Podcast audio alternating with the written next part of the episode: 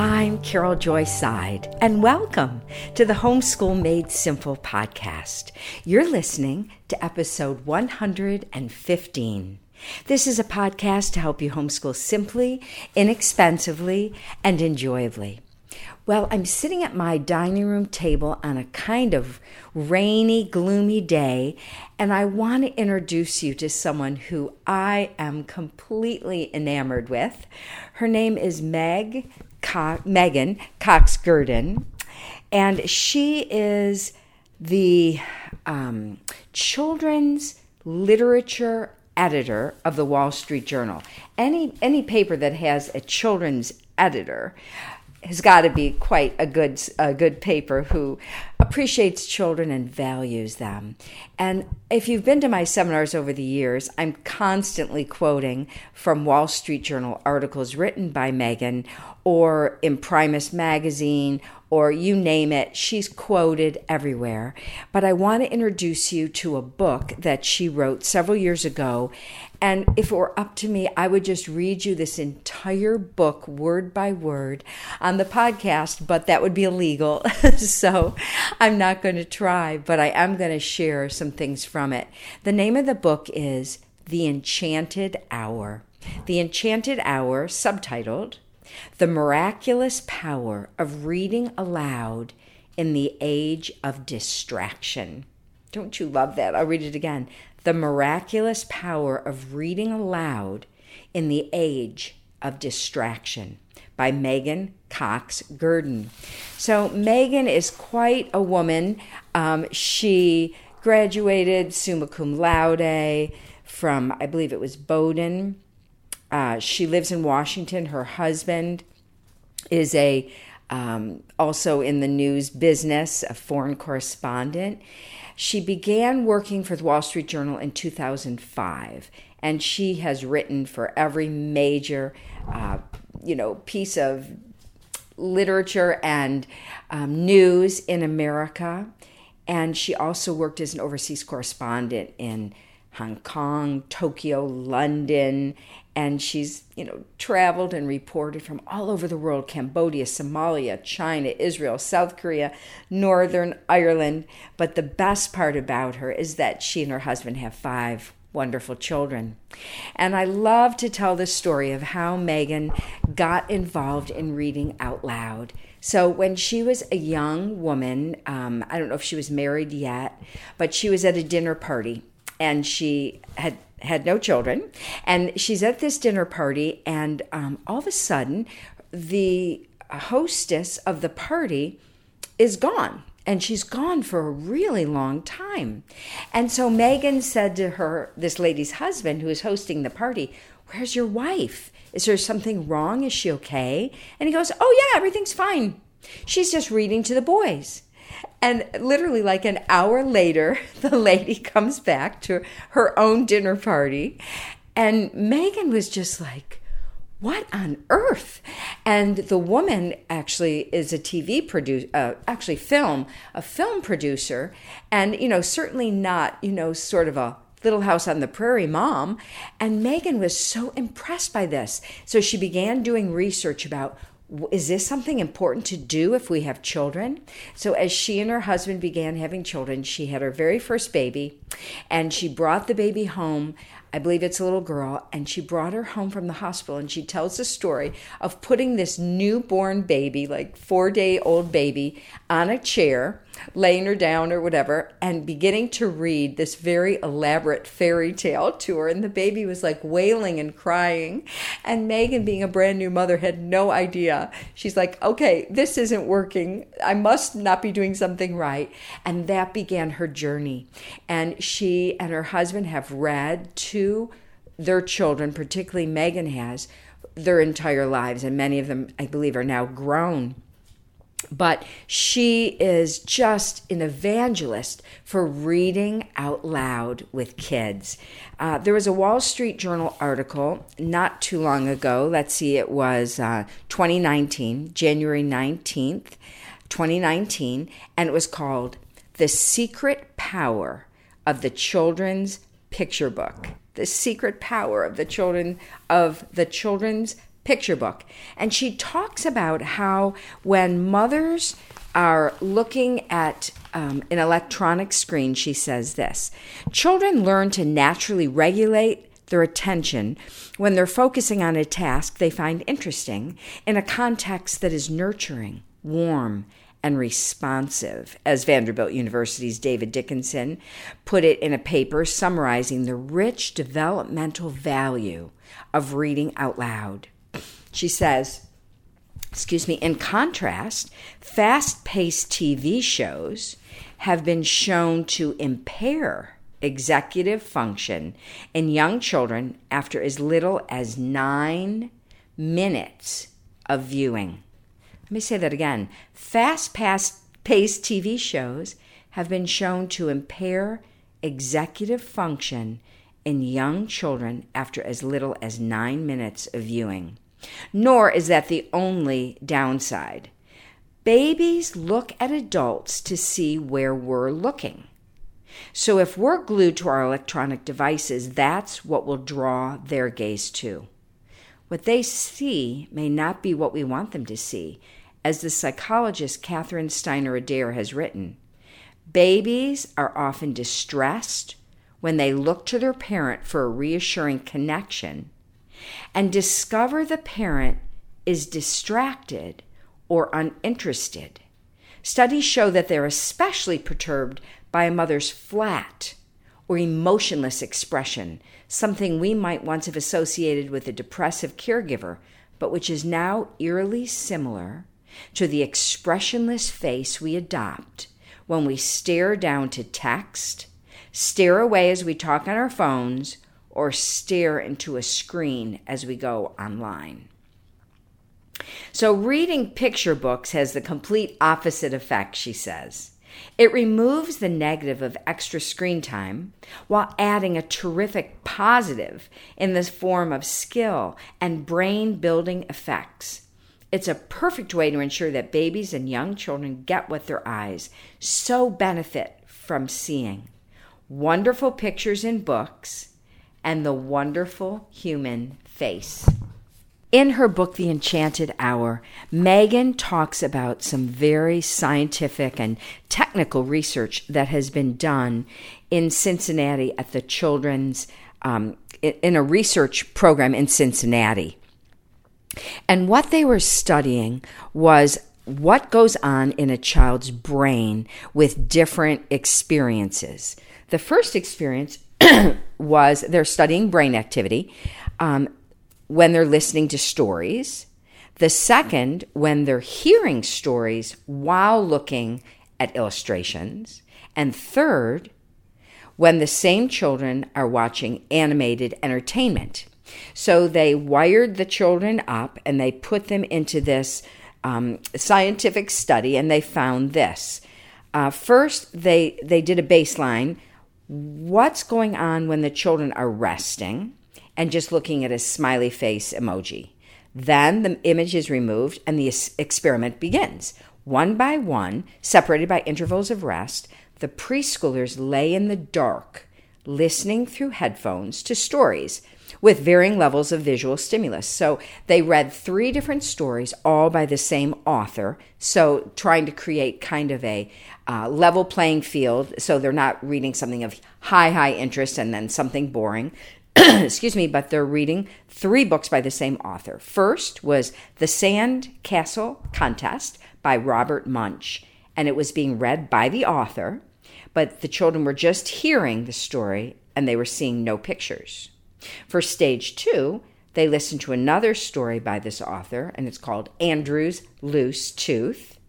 It's being read by the author, but it's being accompanied by the illustrations from the book.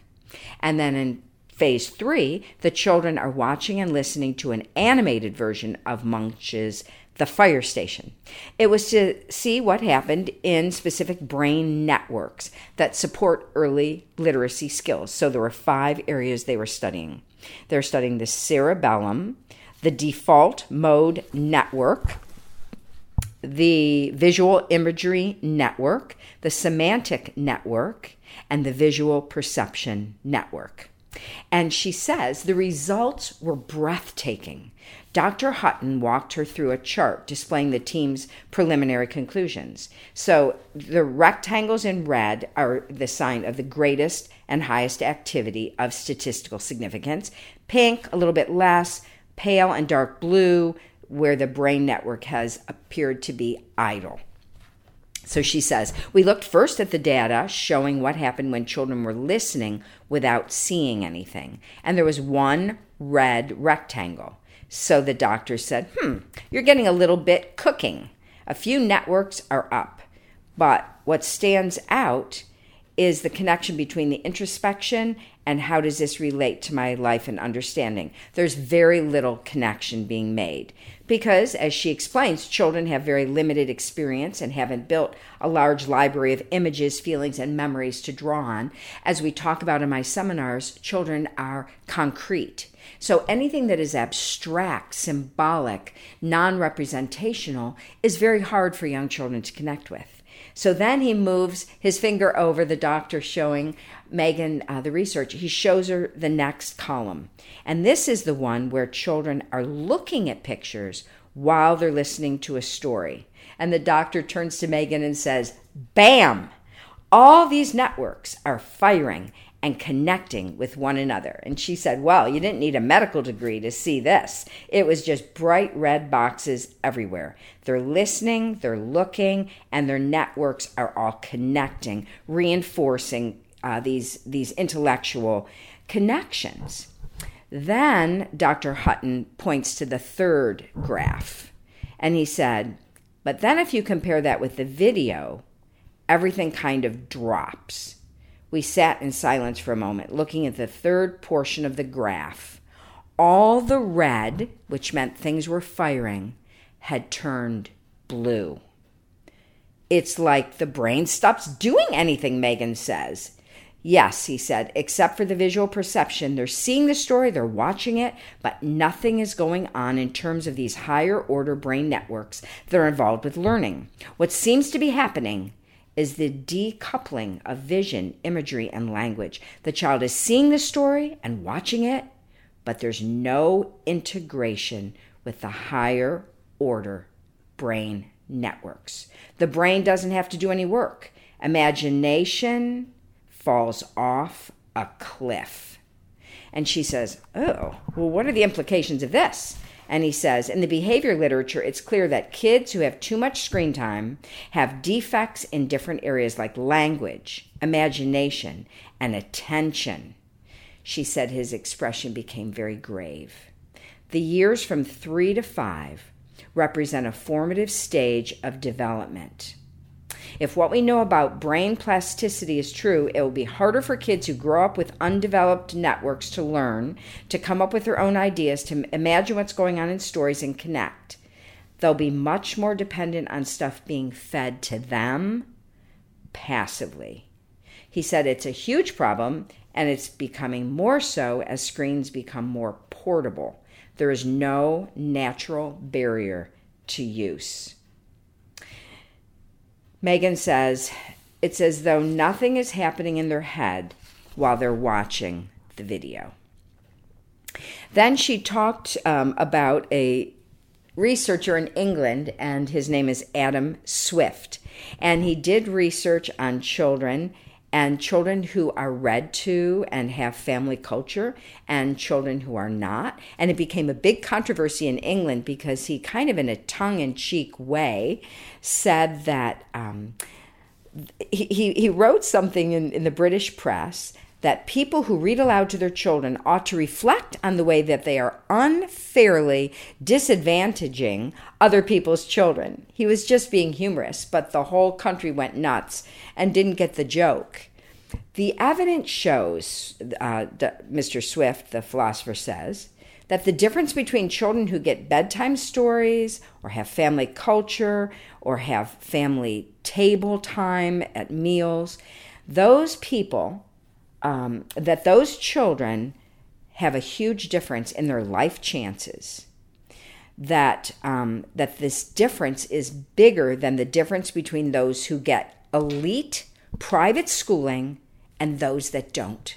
So, simply reading out loud, eating meals together, having family culture, uh, being involved with your children's lives, that those things give your children a quote, unfair advantage in formal academics. And he says, even, and, and he goes on to say, um, it's a single most important factor between rich kids and poor kids as measured by literacy, mathematics, language test scores at the age of four, that they can tell the difference if children are parenting in this way, reading out loud to their kids, uh, taking them to the library, surrounding them with books, being sensitive and nurturer, nurturing, the researcher said, um, that those are the things that make a bigger difference than sending your children off to an elite prep school or an elite uh, college.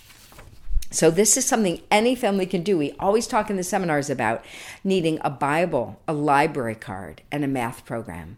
And that these are really the key foundational elements in creating really engaged, intelligent children. And the most important thing, of course, is reading out loud, but combining that with work and service, that three legged stool study, work, service. Um, and of course, literacy is really the key to so much in understanding how a child is going to develop. Um, a fifth of American teenagers are currently leaving high school functionally illiterate. 20% of American teenagers can't read the directions on a soup can or the warnings on a poison box. 20% are graduating from high school with that kind of deficit. And when you combine that with crime, we find that 85% of the kids who get into trouble with the law have poor literacy skills. That illiteracy is directly linked to jail time. If you do research on the people in jail, you find that across the board they are low or even non readers it's just it's a it's a tragic thing.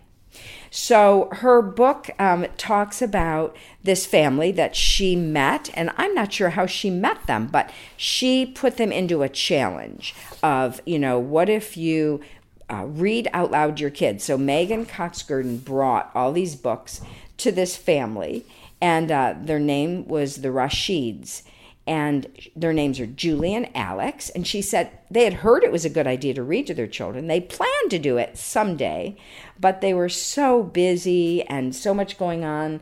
And they had big extended Greek and Syrian families, and they had a huge big screen TV and iPhones and iPads and all that going on. They had a baby. So they decided to do a three month trial that would take them from reading nothing out loud to reading every day. And they promised that they would turn off their tech and read for at least half an hour each time that they did it. So she brought a whole bunch of books and everyone was excited. The baby was kind of ripping the books and throwing them in the air and jumping on them, which gave her pain. But she smiled and, and left. And then she came back three months later. So they started reading out loud and she said the entire family culture had changed by the time that, that she came back. She couldn't believe it. The older children were reading on their own for pleasure. The baby would sit quietly to be read to. The house was so much more cohesive and calm and integrated that the family just had felt so disjointed and so huh, just chaotic. But instead, it was a beautiful thing what had happened um, in their home and how each of them started reading. It was it's a beautiful story, and it just took a very short time and a really small commitment to make it happen.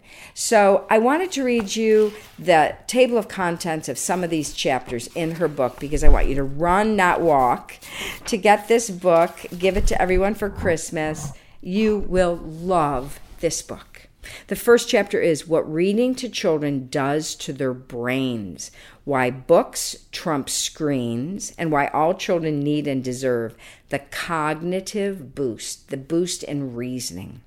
Two, Where It All Began, Once Upon a Time, and she tells about how through history, the oral tradition of the the storytellers in um, the Middle Ages, even back in Greece and Rome, how even in in Israel, of course, the oral telling of tales, how the word of God was transmitted. And then how when you read together, it strengthens the bonds of love. It creates chemistry and connection. And even when people are far apart, you know, that a dad can be in China on a business trip and he can FaceTime in reading aloud the book that he's reading to the family and read another chapter, you know, from China or whoever he is on business. And then for turbocharging child development with picture books, how when you read picture books, to young children, it accelerates the development of trust, empathy, language, attention span, self control, and healthy, happy routines in the home. And then she talks about a vast vocabulary that you expose listeners to millions of words they might never have heard. And it unlocks a world for your children. And then the power of paying attention Complicated and mysterious things happen when we give children and teenagers time to listen. They escape the here and now and they can soar in their imagination, explore their intellects, meet sophisticated and complex works of literature as equals. They become friends with people in very abstract and sophisticated worlds and books by simply listening while you read out loud and then how reading out loud furnishes the mind and it exposes children to art and beauty and cultural literacy. And so you're passing on the classics and you're developing a love for the aesthetics, for, for beautiful, meaningful things. You're raising the bar. You're raising your children's expectations for what is normal life. Um, it's a higher realm than what they may see in just their everyday living. And then she talks about reading from the nursery to the nursing home.